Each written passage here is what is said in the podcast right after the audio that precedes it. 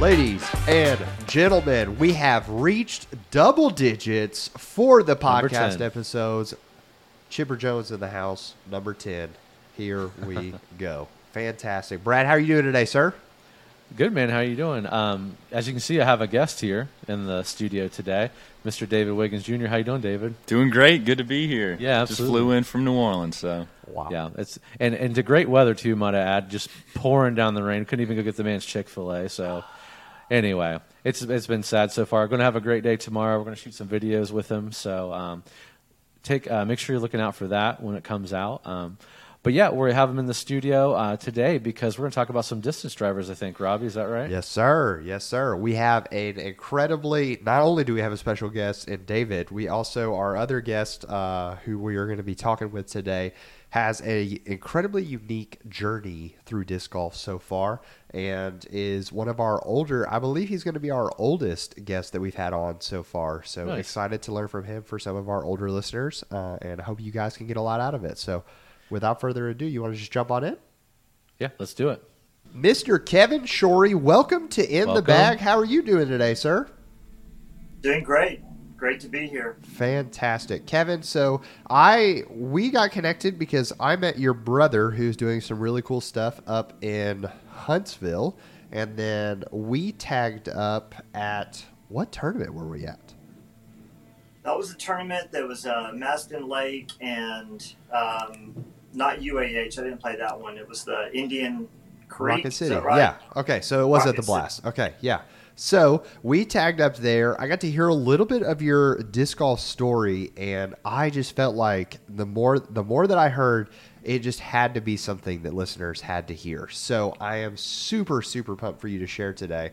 But before we dive into your story, we got to make sure people know who you are as a player, sort of a deal. And I'm sure that even when we ask these questions, it's going to give them a little insight into what we're doing. So. Uh, if you've listened before, you know that we start off with what is your how long have you been playing, and then what is your controlled max distance right now? So I started playing in uh, '94, I believe. Had a couple of friends that um, I thought really liked me and wanted to take me out and play disc golf. I found out that Innova was running a promo that if they took someone who actually went and played a round, they got a free T-shirt. So actually, they got free T-shirts. So no, we still play together. One guy comes back from Iowa. We play maybe twice a year. We have disc golf weekends. We get together. So they're great guys. Yeah. That's awesome. That is so awesome. How far do you throw control distance right now? So right now, I'd say 300 uh, right-handed, um, and that's after you know post-injury. That's around 300. Um, before I was throwing around 350 about a year ago. Uh, left hand is about 280, 270, 280. Okay, awesome. And because you throw right-handed and left-handed, do you have a forehand, or do you just rely on sort of the backhand for both? Uh, I, I do have a bit of a forehand. I use it mainly for mid range up shots or if I'm trying to scramble. Um, yeah, so I can throw it a bit. It's not as controlled, it's not as reliable as the other two. Okay, awesome. And if we, Yeah. so that's distance shots. If we put you on the putting green and we gave you 10 putters from 15 feet, 10 putters from 25 feet, and 10 putters from 40 feet, how many are you making from each of those ranges? 15 feet, I'm probably hitting about eight of those. Um, the farther I go back, uh, I'm really struggling right now with about yeah 40 feet. Just trying to figure out that last three or four feet of what the disc is doing is really giving me some trouble. So maybe two of those right now. Okay, awesome. David, question for you Sure. as someone who has a lot of experience on the on the highest competitive level. When we look when you look at 40 footers as a touring pro, how many of those are you expecting to make? If you have an uninhibited 40 footer, like what should a good putting percentage be, would you say? uh, like when I was in my prime or currently, because I'm still a little rusty, I want to hit most of them. I definitely want to be um, probably closer to seven out of ten in that range. Okay. Wow, that's a lot of that's pressure. awesome. So Yeah, that's and that's wonderful. Like that's when so Kevin even mentioned trying to figure out what those putters do at 40 feet. Do you feel like that's where you start to really see the difference between putters and flight? Because I know a lot of people talk about inside the circle, most putters are going to fly somewhat the same. What, what range would you say you start to see those putters start to shape a little differently? Oh, this the stability of maybe this KC Pro Aviar is going to highlight over maybe a JK or something like that? I would say I, I pretty much like my putter to stay on that straight line as, as far out as I can step away from the circle. But as I'm pushing back towards a jump putt range, more like 45 feet, little past 40, it starts getting some more shape to the line, maybe a little bit left and right as it starts tailing off. So, yeah, I mean, I, th- I think the best advice for any putt would just be try to keep it on that same consistent flight the whole way to the basket. And then, you know, if you don't have enough speed, it's going to start tailing off. So you got to start you got to start knowing your throw and the disc to see how it finishes. Yeah. Ooh. Yeah, that's. I, I think that ooh, so much wisdom there, and knowing your throw. I think it's a reason why you can take really great putters and put any putter in their hand, and they're probably going to be able to correct it pretty fast because they know their stroke uh, as opposed to the beginner holding the disc and they're like, well, you know what?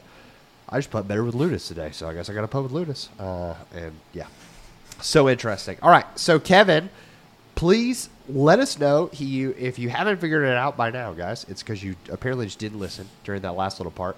Kevin throws left-handed and right-handed, but due to an injury. So Kevin, walk us through a little bit of your story, when the injury happened, what you were preparing for, and yeah, walk us through that injury up to today.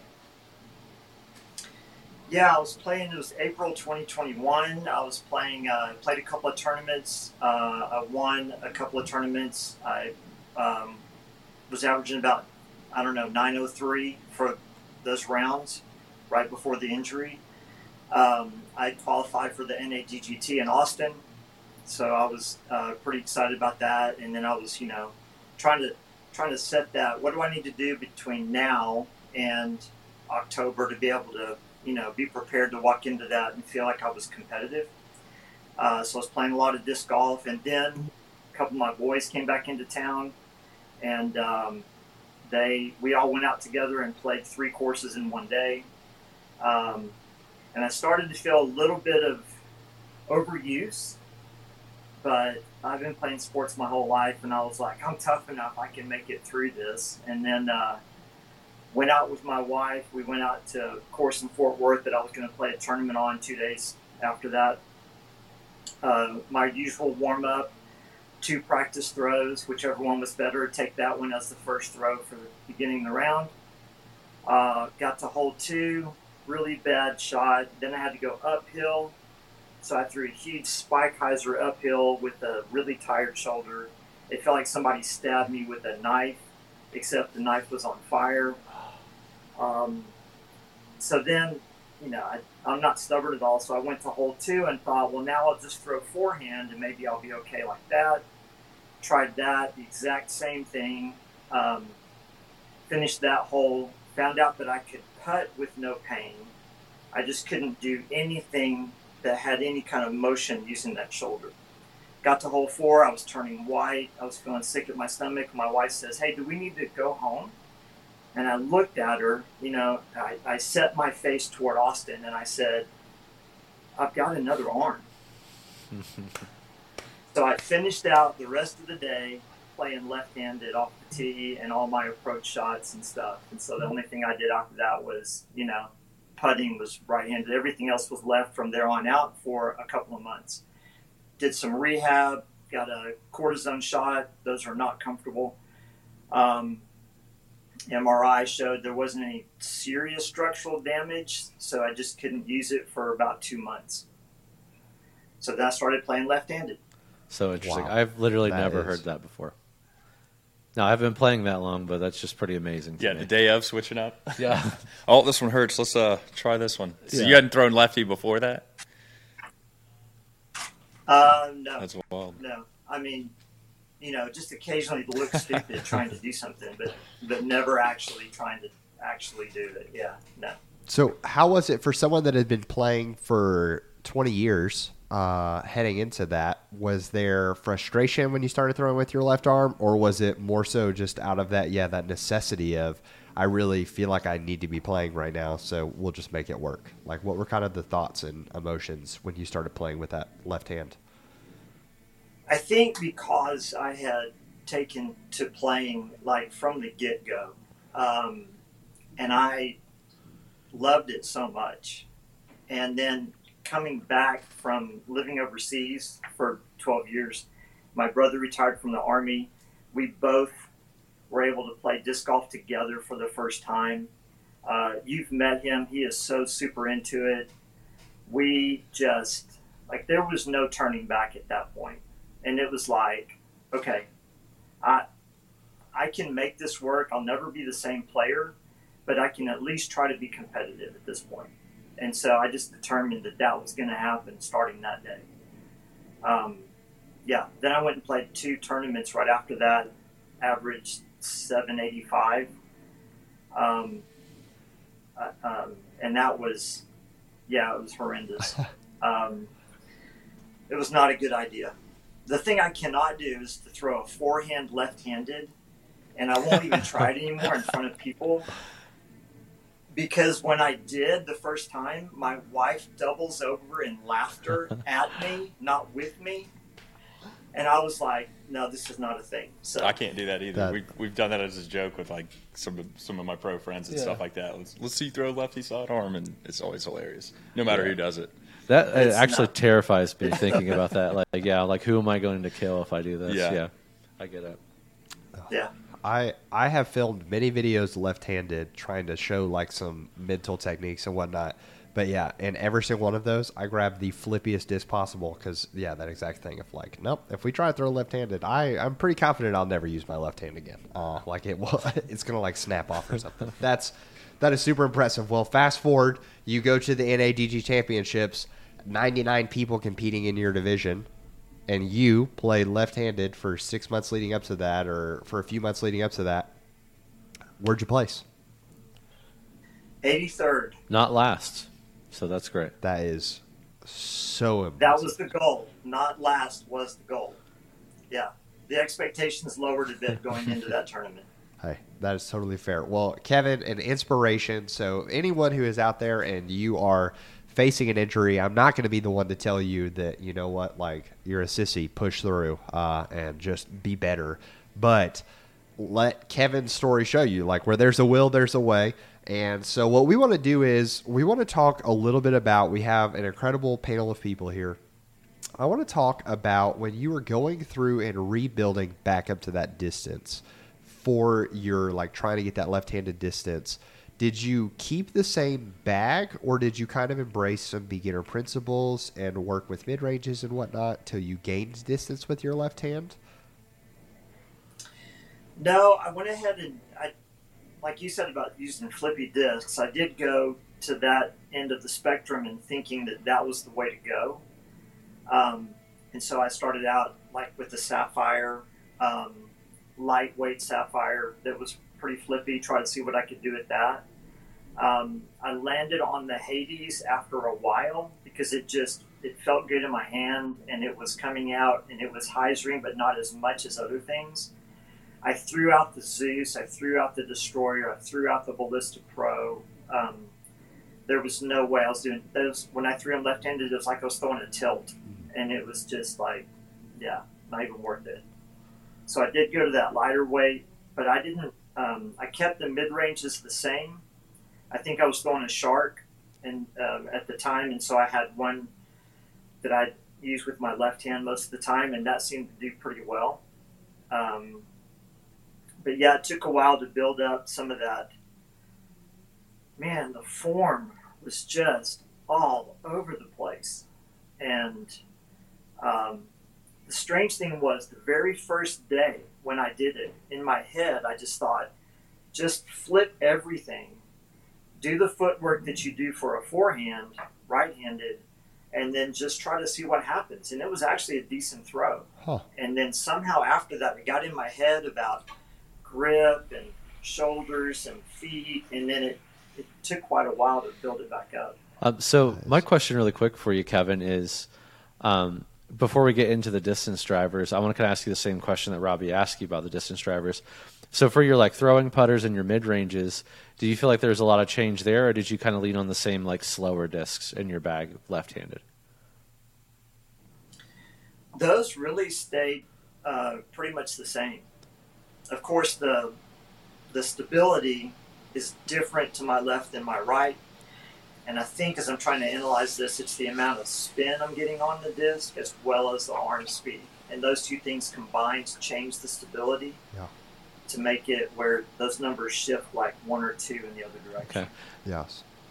But they also, the mid range is pretty much stayed the And just for our listeners out there, can you give us like an example? And sorry to stick on the putters and mid ranges, Rob. I'm just very curious.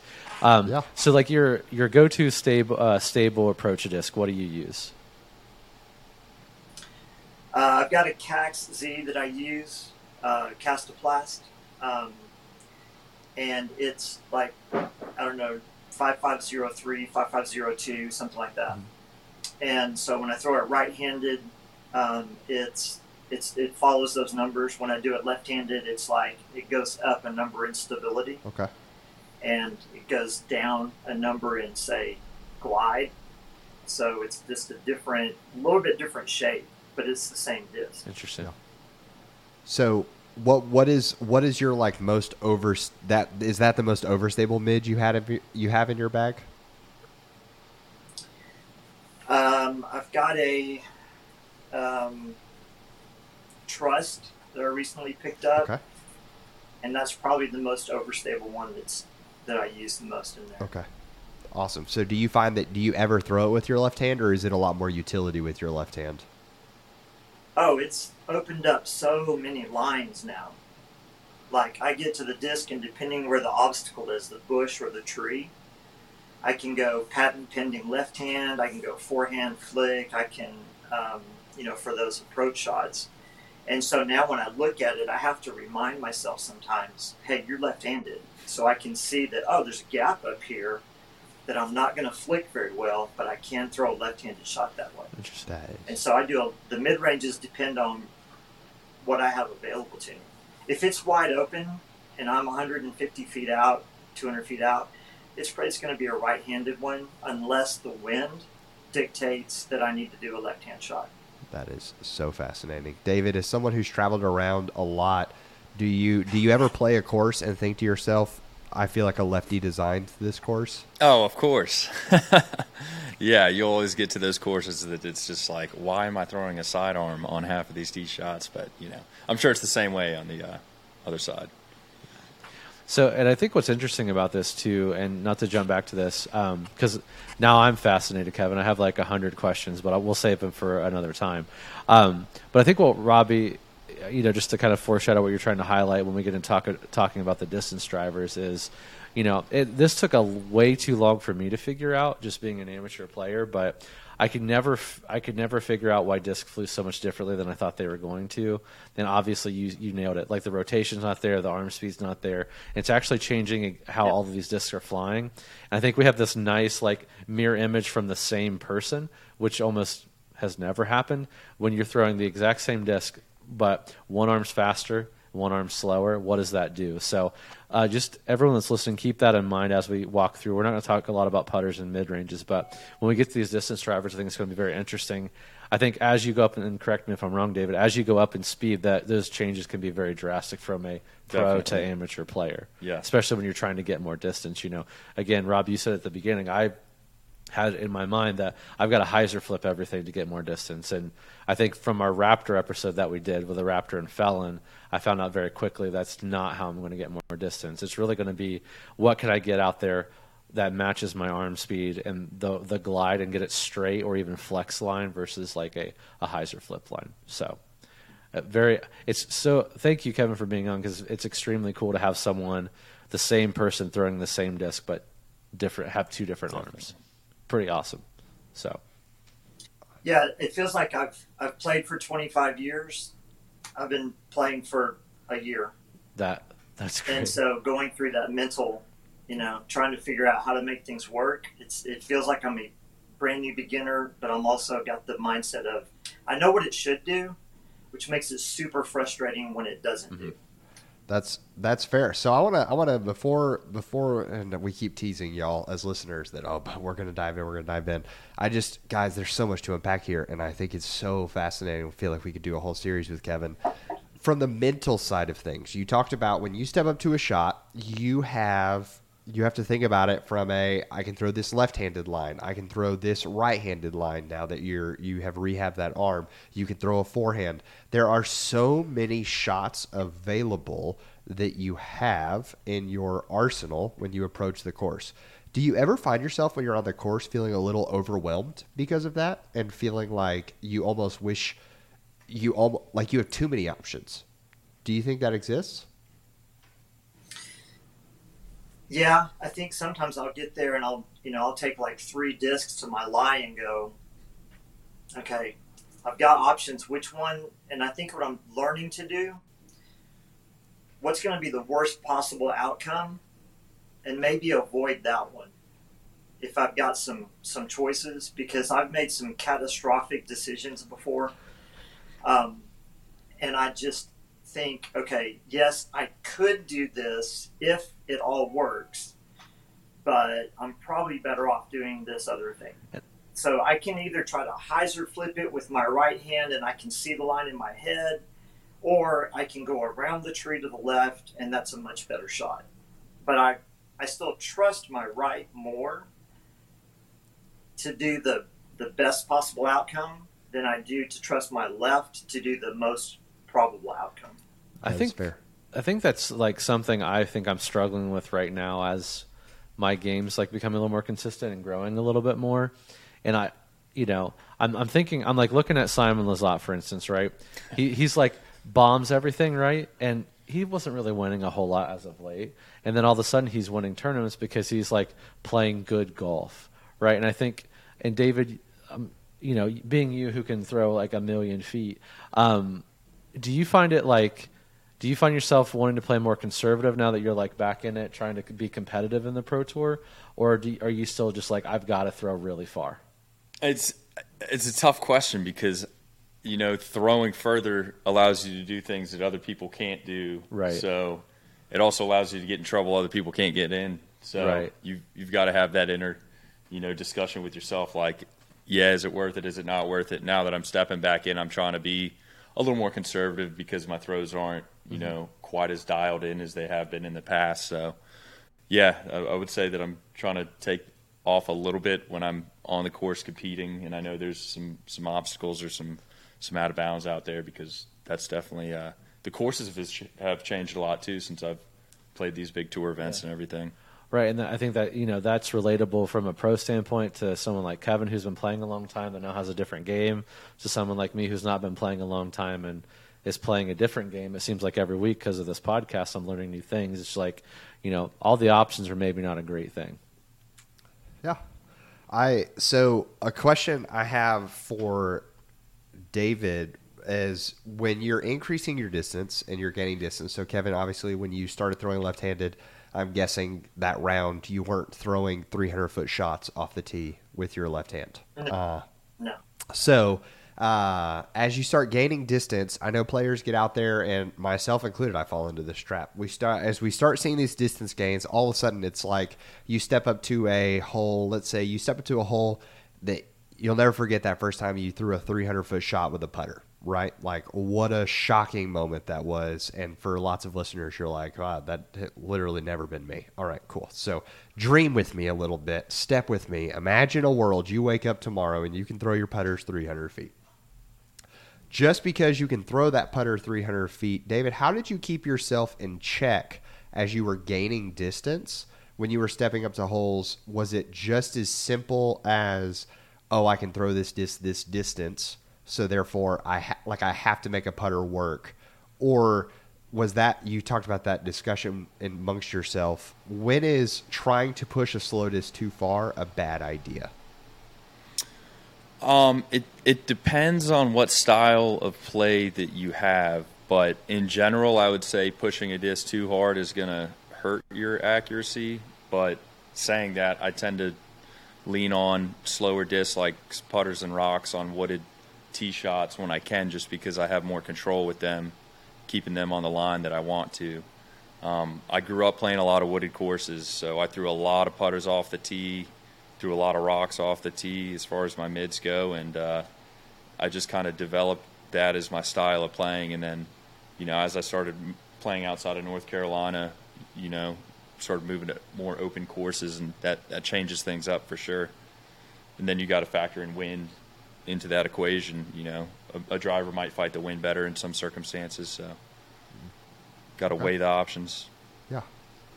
Okay. Well, y'all, let's no longer tease our amazing listeners. Let's talk about some distance drivers, shall we? All right. So the Hades you talked about the Hades. The Hades you're throwing is your max distance disc for your left-handed shots, Kevin. Why do you like the Hades? What does the Hades do for you? There's something that I found about the feel in my hand that was different than other discs that are uh, that felt differently in my right hand, and I discovered there's a imperceptible difference in the size of my left hand and my right hand, and it's probably from my whole life doing everything with the right hand and developing that and not the muscles in the left. And so it some discs just don't fit right. Huh. So when I was trying to throw distance drivers that I threw with my right, they didn't work in my left. Somehow the Hades did seem to fit a bit better. Plus, it was I've got like four different Hades, and so the I can flip them with my right hand at different levels. While I wasn't really flipping them with my left, but it was giving me different stabilities and it was controllable. I think that was it was consistent and it was controllable, and um, so that's where I kind of landed on that. With the right hand now, it's the grace. I've got four different molds of graces, and so those things fly great for my right hand. Yeah. But it's a little bit wider um, I think it's 2.2. The Hades is 2.1 or something, I think. Um, but yeah, and then the other discs I have left-handed are smaller uh, rim widths as well because they just seem to fit my fingers better. Okay. Yeah, that's. I mean, that's totally fair. I know a lot of people can struggle with the the 13 and 14 speed rims just because of exactly what you're saying. It's so large in their hand. Whereas I have a, a player in my area who loves throwing those discs because he has really big hands. So he actually prefers those over the 11 speeds and whatnot because he feels like the 11 speeds he like has to have some weird grip on it. Brad, you're a Hades fan. What do you love about the Hades? Um, I have to like echo Kevin what he said. You know, when I first started playing, I didn't know what I was trying to throw. Like I said, I, I think earlier on one of these podcasts, uh, the first discs I bought were I bought a, uh, a roach to putt with. I bought a, a Z Buzz because I mean because it's a buzz, and then I bought a Raptor because I had no clue what I was doing. But you know, as I experiment, I was throwing a Nuke Nuke SS for a while. Um, I'm not like a big guy, but I do have bigger hands. Um, I've been a drummer my whole life, so that arthritis is creeping up in the knuckles a little bit. So like the Nuke SS was just really getting kind of uncomfortable. Um, and I don't even remember how I came across the Hades. I mean, I think I, I probably th- saw Paul McBeth throw them a ton. Um, felt some at the shop, uh, one of the local shops here, and it was it felt really good. So I started throwing it. Then I started getting into you know what's the difference between a first run Hades and like a, a stock Hades now. And the first run Hades is a lot more domey, and it has a ton more glide in my opinion than just like the stock run Hades. So I just loved how it felt, and for me at the time, it they were flying stable to overstable for me. Again, my arm speed, I didn't have a 12 speed arm speed at the time. It was still, it was a pretty stable distance driver. I could make mistakes and it was a little more forgiving than like even the Nuke SS at the time. So I loved how it felt and it was a little, little forgiving. So I still have a bunch in my bag. Um, now I'm experimenting with a bunch of different weights of Hades. Okay. Um, versus like you know I have like an extremely flat topped Hades, but it's 160 grams. Um, and that is extremely flippy for me. Again, we had the episode earlier, Robbie, where we talked about the weight of the disc versus like you know the flight characteristics and how those uh, affect one another. So, um, you know, and the, you know, I have like the first run Hades, which in my opinion are more stable, obviously. So um, they're still in my bag, and if I'm being honest, though, they're working their way out pretty much uh, at the moment because I found things that feel better. That you know, at an except like a 170 class weight fly a little bit better for me. Again, I'm not hyzer flipping them, but they're staying pretty straight for longer for me before they hyzer out, which is great. Um, and I feel like I have a lot more control and accuracy. Whereas with the Hades, I can get distance. I mean, I can get out to the 350s with my Hades, but I feel like I really have to put a lot on them to get there. Okay. David, when you started seeing some major distance gains or you started seeing some distance for you, what were the discs that you were leaning on when you really felt like, oh, like distance is starting to click for you? How far back do you want to go? hey, I, I, take us on the history book, man. Okay. Um, when I first started throwing distance and focusing on throwing distance, my dad would take me out to a field, and we would just do that during the winter when there wasn't tournaments. And I, uh, when I was nine, I set a distance record for the age protected age of nine with a champion orc at uh, 343 feet. So the Orc was my distance driver back then. And uh, I think from there it went from the Wraith to the Boss eventually. So I I ended up throwing distance in the winter every year when I was a kid, and I managed to break all the age protected records up until the overall record. But uh, you know, as I started throwing further, disc technology was also improving so that was kind of cool to have more options and to pick up a disc and throw it and be like, wow, this flies further than anything that I've thrown before. That's how I felt when the Boss came out um, at the USDGC. I, I, think it was like 2010 or something like that. But um, until I picked up a Boss, I felt like, you know, or when I did pick up a Boss, I felt like nothing flew quite that far. And I've been an Innova player since I was a kid, so that's that's what I can speak to. But as far as the distance drivers that I've thrown, I feel like it's increased ever up until the Boss. Okay. Yeah. Yeah, no. Uh, David, do you want to, in case our uh, listeners aren't familiar, I know there's a lot of newer players and you yeah. just kind of come back on the scene. Would you remind everybody what your distance record is, please? Yeah, I currently hold the overall men's world distance record at 1,108 feet. So that's 1108. If you looked on the boss, you probably heard of him uh, the the record and his signatures on the the Blizzard boss right now. So I, I can't even fathom what that looks like. To be honest with you, I feel like I give it everything I can give it, and I can break 400 if I if it, like the moon's in the right like place in the sky and the Earth's turning at the right you know speed, and then maybe I can get 400. Yeah. So when you Kevin, you mentioned it on the I I love all of this. I just want to go ahead and say I love that it's the feel in the hand and even David you describing the orc to the wraith to the boss. It's when I've looked at like the end of a lineup, I've always considered like that to be the boss family. Uh, and I don't know why. I just feel like if you love it, like we laugh because my brother and I, one of my brothers and I, were like, "You're not a Crawford if you don't love a Wraith." Uh, but our like middle brother, um, he is an orc fan through and through. Like, still puts an orc mm-hmm. in his bag still, to huh? this day. Uh, and so, wow. as someone who's now in the disc golf scene, when I find orcs, I have to buy them for Jake because nice. it's like, yeah, they're hard to come across these days. So. Yeah uh, yeah, no, he loves it. But I, so that's so interesting to hear you say that, and I think that it's important for y'all to understand as listeners that that feel in the hand. We make fun of it as a meme. Like you can watch any disc review that exists on the internet, and they're going to be like, "Oh yeah, feels good in the hand. Just holds any line you want to put it on. Has a lot of glide. Feels like it never wants to hit the ground, and it just feels like it just goes where I want it to." Like those, it's bingo for disc review, but like truly, I would say when it comes to distance drivers, because there are so many options out there, don't feel like you have to make a distance driver work for you because someone has recommended it. Just like try the options, and especially if you're not sponsored, like there is so much freedom that you have to get out there and just try so many different options. And a great place to check all those out is foundationdisc.com. Just saying. I'm not, you know, mm-hmm. no, no sponsor, not sponsor, but uh, foundationdisc.com. check it out. So when we were, you mentioned it early on, Kevin, uh, about you were your Hades with your right hand, you could get them to flip, but with your left yep. hand, they weren't flipping necessarily. So talk about what shot when you were throwing your Hades, what type of shot were you trying to throw with the Hades to get that max distance? Well, with the right, it was a, you know, it was a flip to flat and glide, nice S turn to it, get it out. I had some pretty long throws with that. I've got a Saint um, that I threw 407 one day. That was fun before the injury. Um, and then I've got the Hades with the left. It's just trying to figure out, you know, how far is that tree before I want to turn, and that's where the different stabilities come in.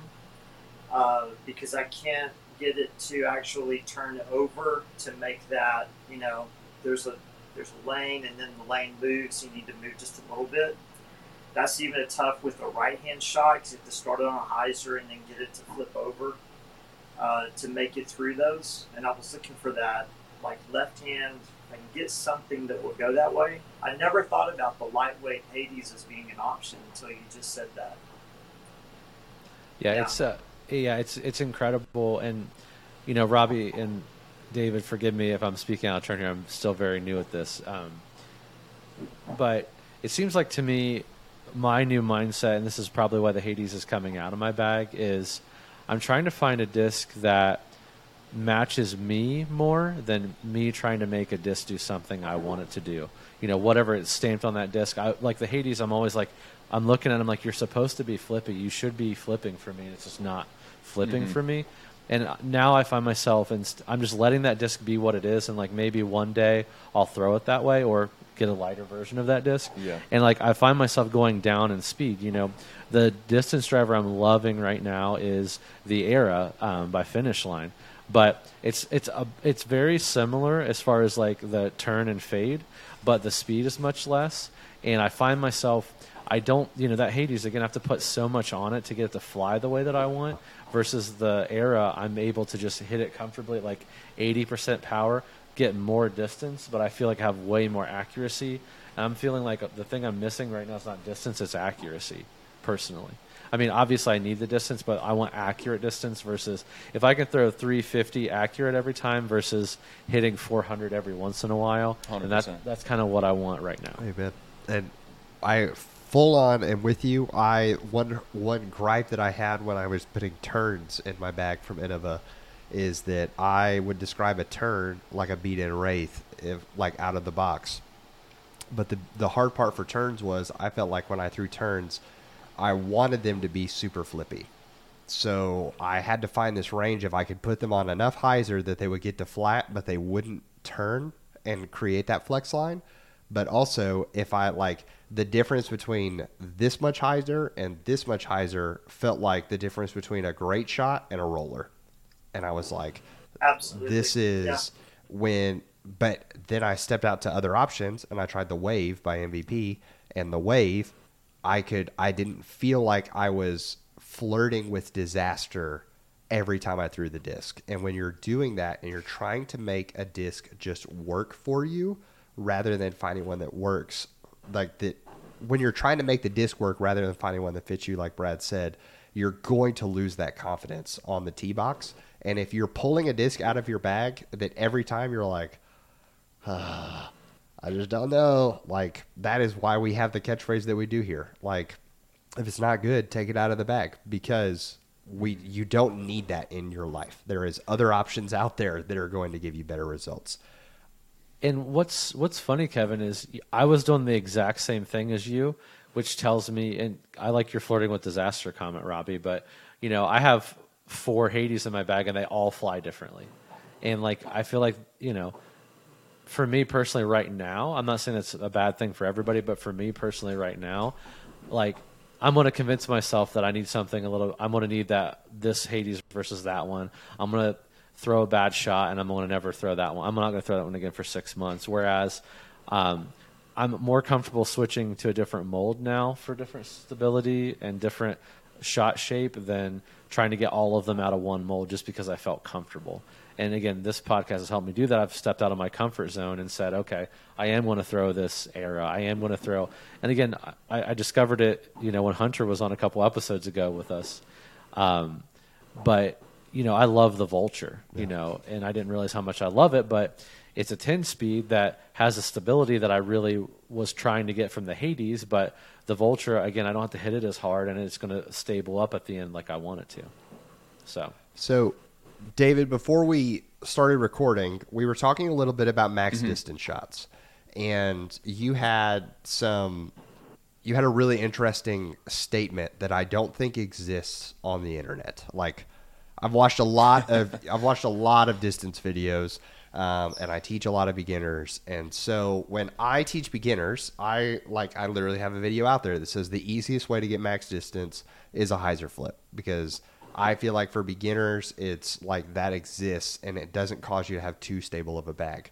But when we watch the mm-hmm. pros throw these huge distance shots, very rarely do I feel like they're throwing these hyzer flips to get those max distance shots. So, can you walk me through sort of the progression of when the hyzer flip stops becoming your max distance shot and when the flex shot exists? And you even said something along the lines of, it looks like we're forcing them over, but we're not. Expound yeah, on that. definitely. So, and it, it also depends, you know, are you talking about on the course or off the course? Because you're going to see different selection there as well. Because a max drive on the course, we're going to be throwing discs that we're confident that we can place them where we want to, which is generally going to be not the most understable high speed driver that you can get to flex out. It's going to be one that you can fight with the wind and that you know is going to hyzer out at the end. So um, that brings another point, which is weight when you're talking max distance drivers. A lot of people just assume, you know, I'm going to throw a max weight disc and it's going to go the max distance or something like that, which is 100% not the case. In in our bags on the course, you will see mostly max weight high speed drivers just because they they tend to be more consistent and more overstable, and that's what I'm throwing on the course. But if I go and step out into a field, I'll uh, I'll go and lighten up by maybe six or eight grams. I know Brad mentioned switching up the weights of a disc, and I think that's excellent advice for somebody trying to improve distance because even for even for me at the speeds that I throw a disc at, a max weight high speed driver is not the furthest flying one. It's going to be in the mid to upper 160 grams if there's no wind involved. So you're just trying to basically find the sweet spot of momentum and gravity fighting the momentum and your arm speed. So there's there's going to be a sweet spot where everybody has a certain weight that they actually throw the furthest under ideal conditions. So I know that was kind of all over the No, place. no, it's totally.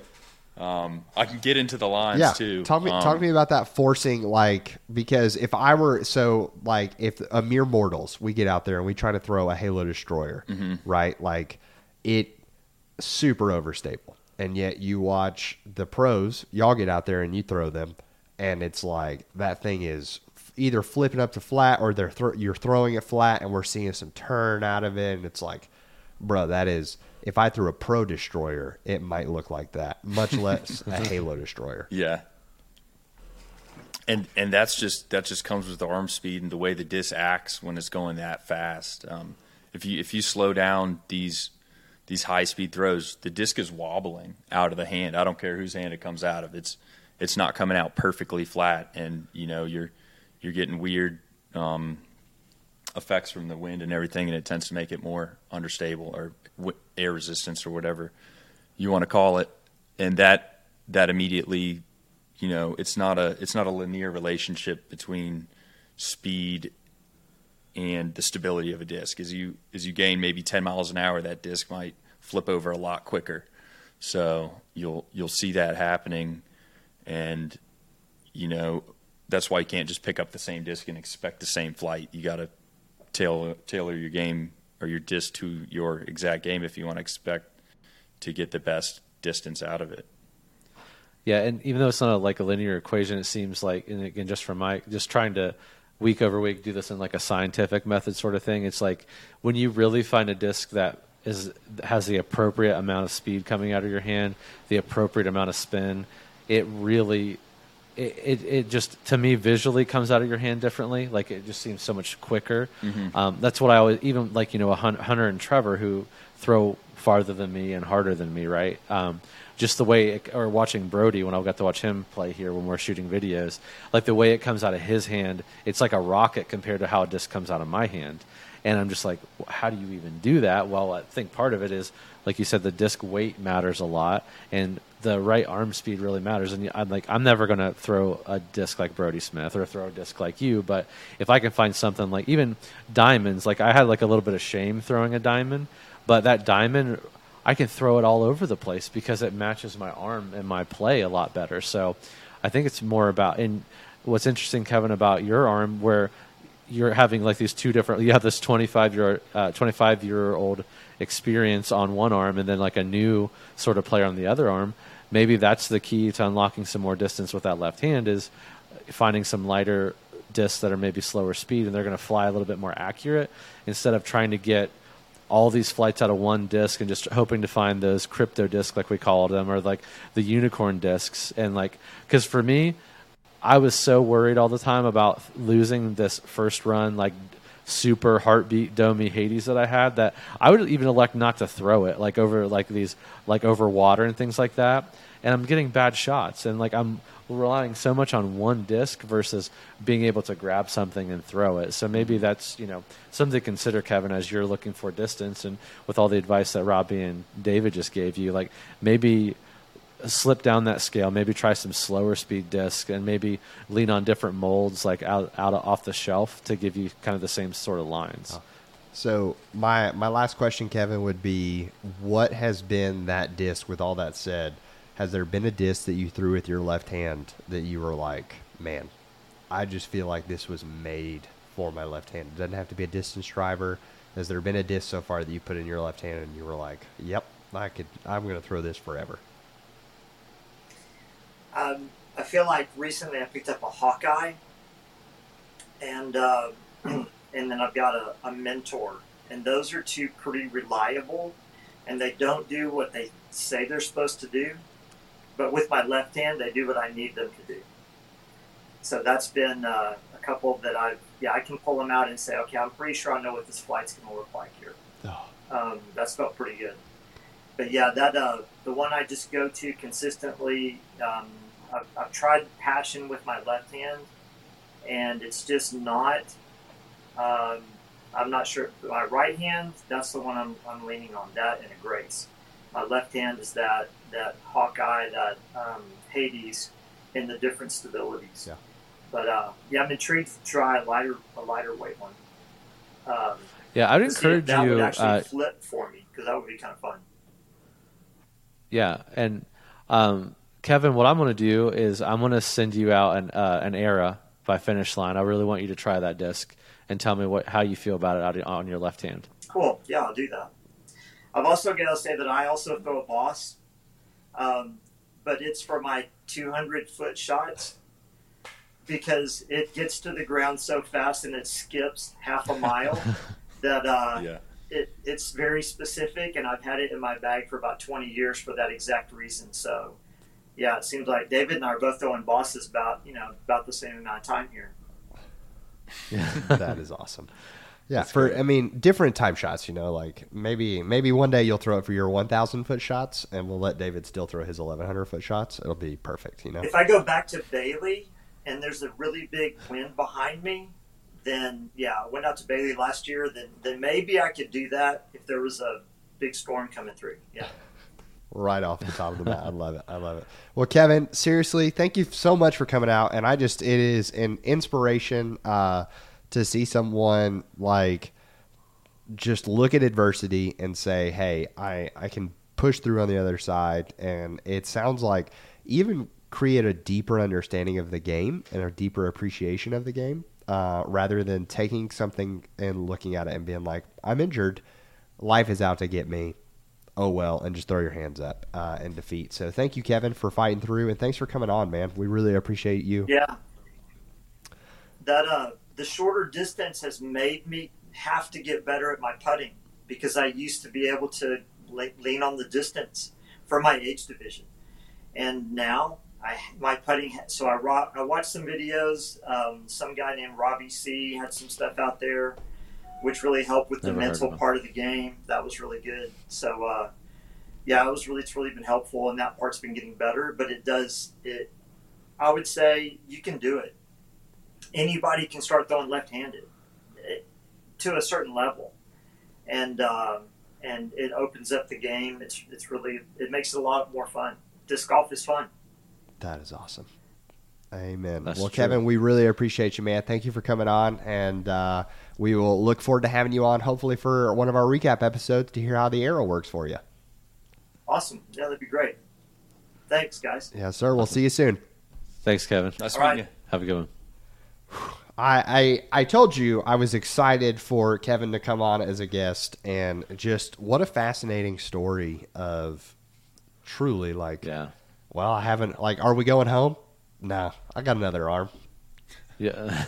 Right there. Yeah, I can't. I I can't believe it's real. I I, I was kind of like expecting to get pranked on this or something, but no, this is a real guy, and good for him. I mean, I don't know what he does for like his day job, but that employer is probably pretty lucky, if I had to guess. That guy's not going to quit on I- anything. Man, I have I have literally left a round before at nine holes because I got to the turn and I was like, yeah, I'm just not feeling it today. I'm like I'm playing poorly. I'm up. Uh, and no.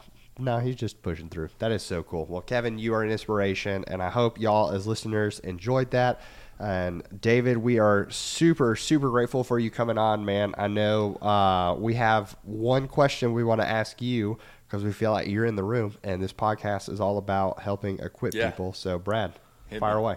hopefully anybody that's listening is as a newer player who's now I, I say I'm at the part of my game where I can start gaining some distance or I want to gain some distance but controllable. What's hmm. your biggest tip for someone like me who's played maybe less than two years that's really trying to break that like 350 mark but with, with accuracy? What's your tip for that? I I give a lot of players advice that the, the fundamentals of weight transfer are a huge part of throwing far. Just transferring as much energy throughout your body into that disc, and a lot of that comes from the legs. So, a, a drill I'll do is basically taking some steps off of your run up and just practicing the footwork of that final drive through and weight transfer on the throw and then add some steps and add some speed back to it because when I throw distance, my legs get tired before my arm, believe it or not. Wow, okay. so that tells you where a lot of the power is coming Yeah. from. So Absolutely. Okay. That makes sense. So you're saying take instead of worrying about that X-step and that huge run up that everybody's looking for, you know, you're just really get focusing. that timing down with the weight transfer and then add speed to it. Gotcha. Instead of just running up and slinging it, which it looks like I do sometimes. Yeah. but the timing's all put together. Yeah, right. So, and it also allows you to go out and throw more without tiring yourself out. Right. And is it accurate to say that through this type of practice, you know, I come from a baseball background. Is it like you know you're you're getting your power from your back leg when you're trying to, to hit far, like when you're trying to hit a ball far? Is that the same type of weight transfer I'm looking for, like that rotation, or is it is it different? No, it's. I mean, it's a different move, but you're right on par with saying that. You know, it's that all that weight is moving from the left leg to the right leg, my plant foot, when mm-hmm. I'm when I'm going in to throw the disc. So Okay, that's good. It helps me visualize that a little bit to have something comparable to like think about when I'm doing it. Yeah, I definitely have noticed that. Um, I actually I had a couple fractured ribs over the winter from jujitsu, and I couldn't throw hard. I couldn't do the run up, but I actually felt like when my ribs were healing and I slowed everything down and I made everything more compact, I was throwing a lot farther than Yeah. what I was trying to do and just chuck it. So it's very interesting to think about that, you know. And I, you know, I'm finding a little bit that everything I thought about throwing far is exactly the opposite. So that, maybe that's some good advice too. Slow down, watch people like David, watch people like Brody and Ezra out there just throwing bombs all day, and then if you really sit down and probably slow you all down in slow mo, we'll see exactly what you're talking about. Mm-hmm. Hundred percent. Uh, speaking of slowing down, things aren't slowing down at the Foundation Warehouse. What's new in the warehouse this week, Brad? Oh my gosh. Um, we just put all the Discraft Ledgestone stuff on sale, did some mystery boxes, and I was busy all day today doing that. Um, barely got to the airport in time to pick up David, so luckily, you know, we got that done. So uh, all of our Ledgestone throughout the year, all of it is like extremely discounted. Please go, and there's a lot of great discs to check out. Check out those; those will still be up uh, by when this airs. Uh, also, we have uh, some new trilogy. We have some Ricky uh, Orbit Felons that just came in. We have some really cool bottom stamp culprit judges and mercies that have like tiny Oh, skull, skull bottom. stamps? Yeah, those are pretty Yeah. cool. So um, that stuff's going up this week. Um, you know, the usual. I don't know if we'll have the Innova restock in time for this air, but uh, make sure you te- check out the boss. You know, David's boss. Check out the Tern. Check out. I really did like the Tern, and that that's over my Thrasher, and I love my Thrashers, but. The Tern has given them a run for their money. I keep every time I throw a bad throw with the Thrasher, Robbie. I'm like, I'm, I'm, I'm booting you guys for the Tern. They're going in the bag. I'm not, you know. So, you know, our Innova restock will be up soon. Um, MVP restock went went up last week. There's still a lot of great discs in there, too. So, a lot of great stuff at foundationdisc.com. Make sure to go over and check it out. Well, y'all, we appreciate you listening. David, can't say it enough. Thank you for coming on. You are welcome back. Yeah, thanks for anytime. Uh, I I think you are coming to my neck of the woods in August. Are you playing the Magic City Mega Bowl? I am actually, yeah. So looking Okay, forward to going well, out there. If you're looking for a tour guide of Inverness, uh, I am. I, Definitely. I it's my home course, so I am All right. happy to show you around. We'll come. We'll film a video. Have a good time with it. Yeah, so. I'll take you up on that. Yeah. Oh, uh, last thing. Whoever comments "Happy Birthday" to Robbie, the first person to comment "Happy Birthday, Robbie" in the comment is going to get a signed David Wiggins boss. By the way, so make sure you do that right now. Comment "Happy Birthday" to Robbie. Robbie, happy birthday. Sorry, I missed you. it. Happy Thank you. Birthday. we are so good. You know, we we celebrate with America. It's the same day. So uh, I'll always remember that. That's great. come on. Well, hey, we appreciate y'all. Thank you for listening. And remember, if it's good, Keep it in the bag. We'll see y'all next time.